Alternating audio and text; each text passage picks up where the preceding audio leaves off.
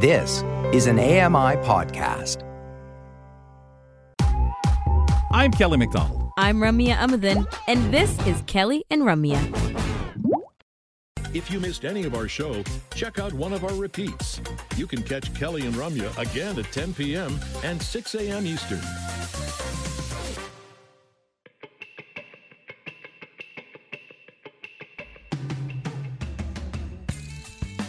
Here you are. Here we are, folks, back for another hour on the program, wherever you're listening in around the world. Thank you very much. Watching us on AMI TV.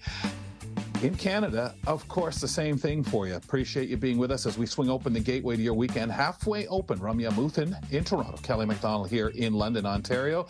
And it's time to end our week with the latest sports updates. Brock Richardson, he brings us some headlines. Let's do it. Let's bring him on in and see what's going on.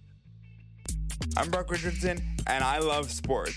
As a former pro athlete, I bring you the sports angle beyond the headlines, plus parasport news and analysis.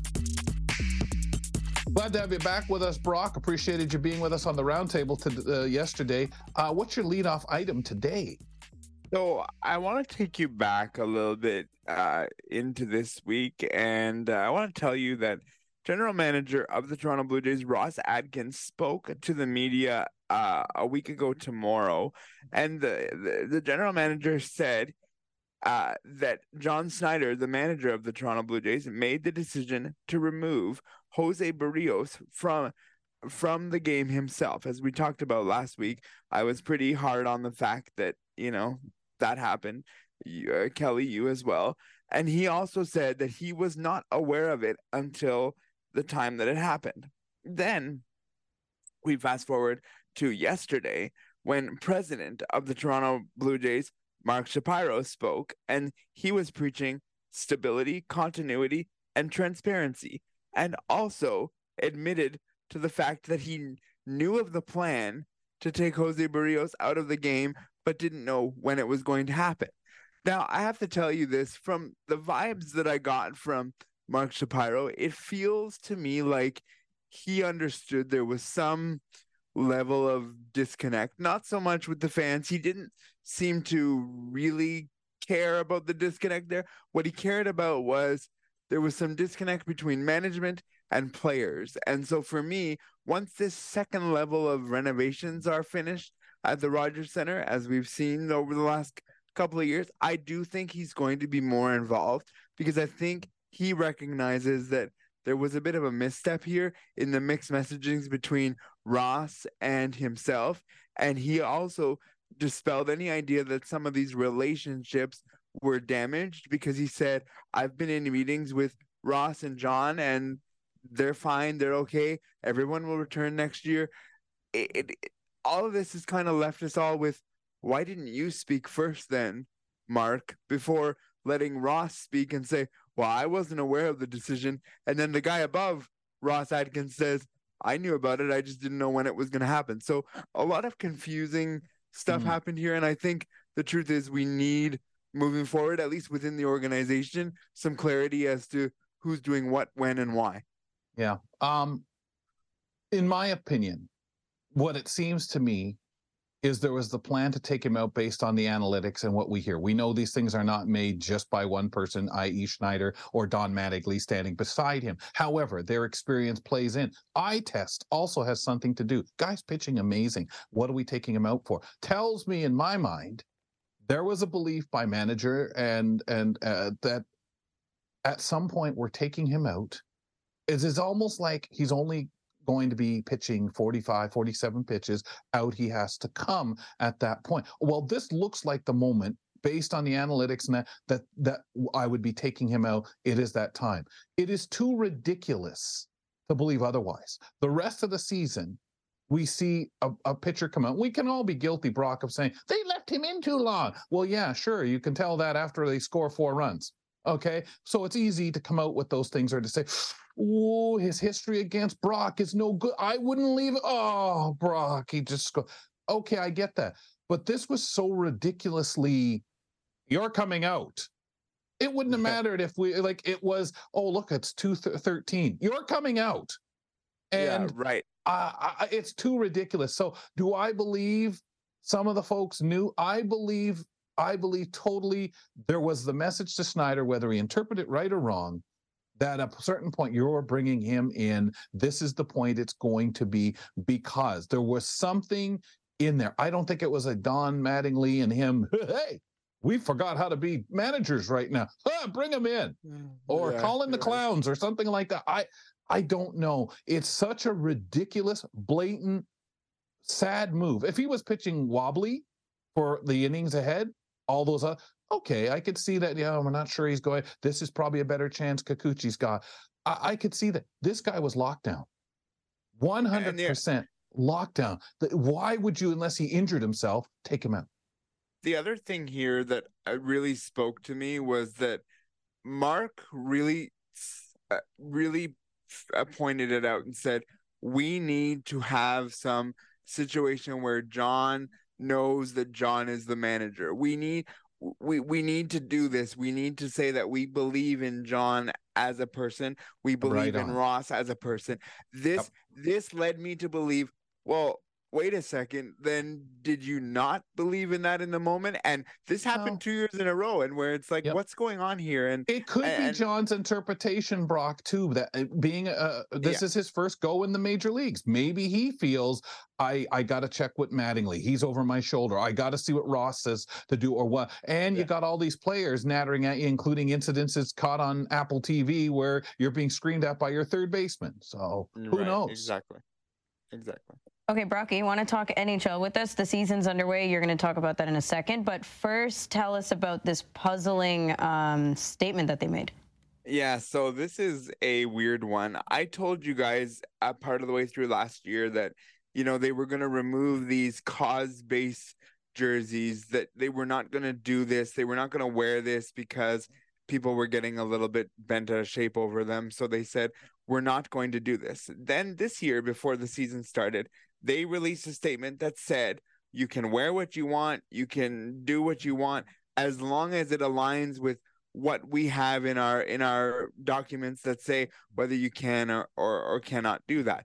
And and it aligns with your team also giving their standards and code of conduct and etc then in that same statement they said however you're not allowed to have any other tape than black or white on your oh My stick so we've gone from wait a minute you- you're allowed Why don't they to do just start this giving us uniforms then? right? Like this is like to me, this is where the NHL needs to look at this and say, what are we doing? Because we're talking out of both sides of our mouth. We're saying you can do what you want when you want, but oh wait, we're gonna put this caveat in here saying you can't have cause-based tape. You can't like what's that? And, and I, when I say cause-based, that also includes like October's uh, breast cancer awareness month. Most of the guys wear, you know, use pink tape. They're not allowed to do that anymore. But yet we can do what we want, huh? What what what are we talking about here? Can Yeah. we do what we Do want? what you want, long as it's starting in to black sound and white. so strange. Yeah. Like I don't Right, think this. Uh, I think it started somewhere pretty controversial, but now it's just leaning into one side of the spectrum that doesn't make any sense to me because we're talking like players, jerseys, different teams, different colors, and now they're kind of putting um, stringent policies on all of this. I don't even think that that's necessary. yeah. I I to me it's like okay, which one is this? And it's literally in the same statement. It's not like it's it's two separate yeah, it's all statements. with this angle, right? Yeah, it's all with the angle of do what you want, what, whatever you want, as long as it's within your team and our league guidelines. However, That's you cannot use any other tape other than black, But black and white. But pick any color What? you want. It started. Uh, it started with the colors and the tape, and then where is it going to go? Yep, Yeah, they right, change it like around. Be free to do what you want, long as it's in black and white. So Uh, I I mean, if it was injury related, I could understand. If someone could get hurt, if it was a safety Mm. issue, no, this is this is like uniform this stuff. is just But- arbitrary nonsense. yeah, do you guys think that the NHL is just going too hard, trying too hard because of all the other things that are happening? All the Um, other stuff they had to face in the last couple of years. To Yeah, me, I think, uh, NHL goes. They try to really- stay safe for all the Mhm. old people that like the sport and all the um, closed-mindedness that's out there, but they want to seem as progressive as the NBA, and they're not even going to be close. Well, and their their commissioner is a little bit close-minded as well. Moving on.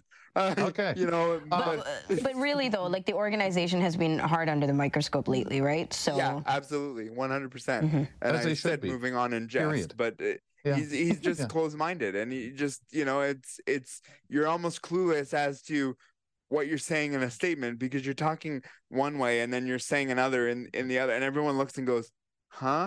What? Yeah. Like this Yeah. is this is confusing to me." So For the people Yeah. that read the first two lines of the release, now for the people who read the whole thing and see everything, uh, give us your quick thoughts on the NHL. Who do you have as the best in the Canadian markets, and what is your prediction for the for the Stanley Cup final? Uh, best Canadian markets is going to be Toronto in the East and Edmonton in the West. My Stanley Cup final is Edmonton and Colorado, and I believe Colorado takes it home this year. That's uh, pretty much as simple as I can put it for you guys.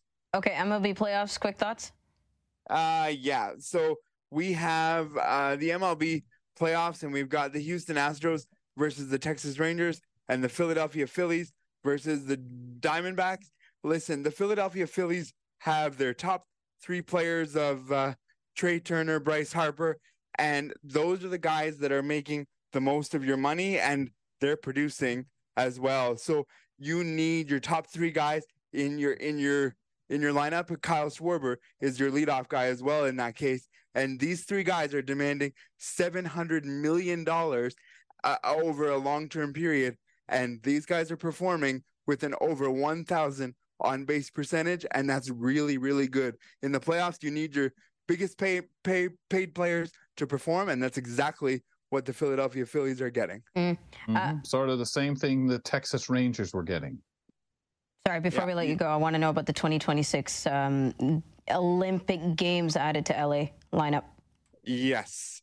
Uh, the Olympic Games are going to have the following sports softball, cricket, squash, flag football, and lacrosse.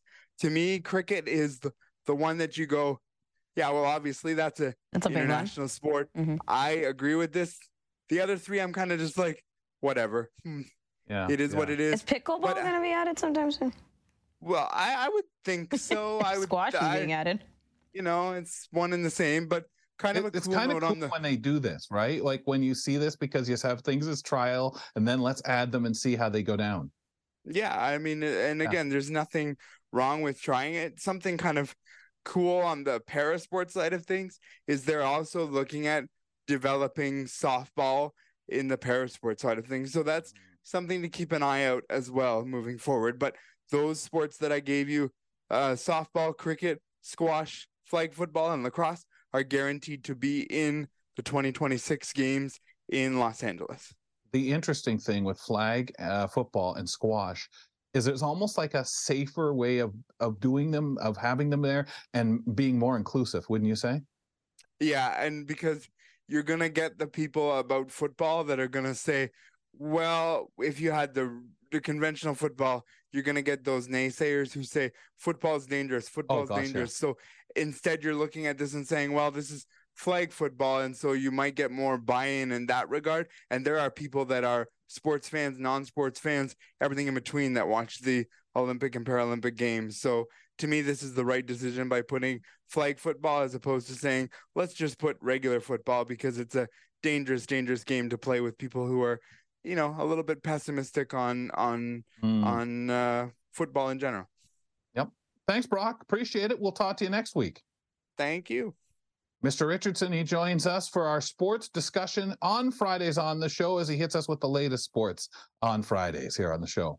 Coming up next on the Chatty Bookshelf today, Ryan Huey tells us how you can listen to audiobooks using any Android operated watch without being tethered to your phone. Stay tuned, he's got it for us. Don't go away. There's more great conversation with Kelly and Ramya right around the corner. Hi, I'm Jenny Bovard. Join me monthly for Low Vision Moments, where I speak with awesome guests about some of the amusing things that happen when you're blind or partially sighted. Watch on YouTube or download Low Vision Moments from your favorite podcast distributor.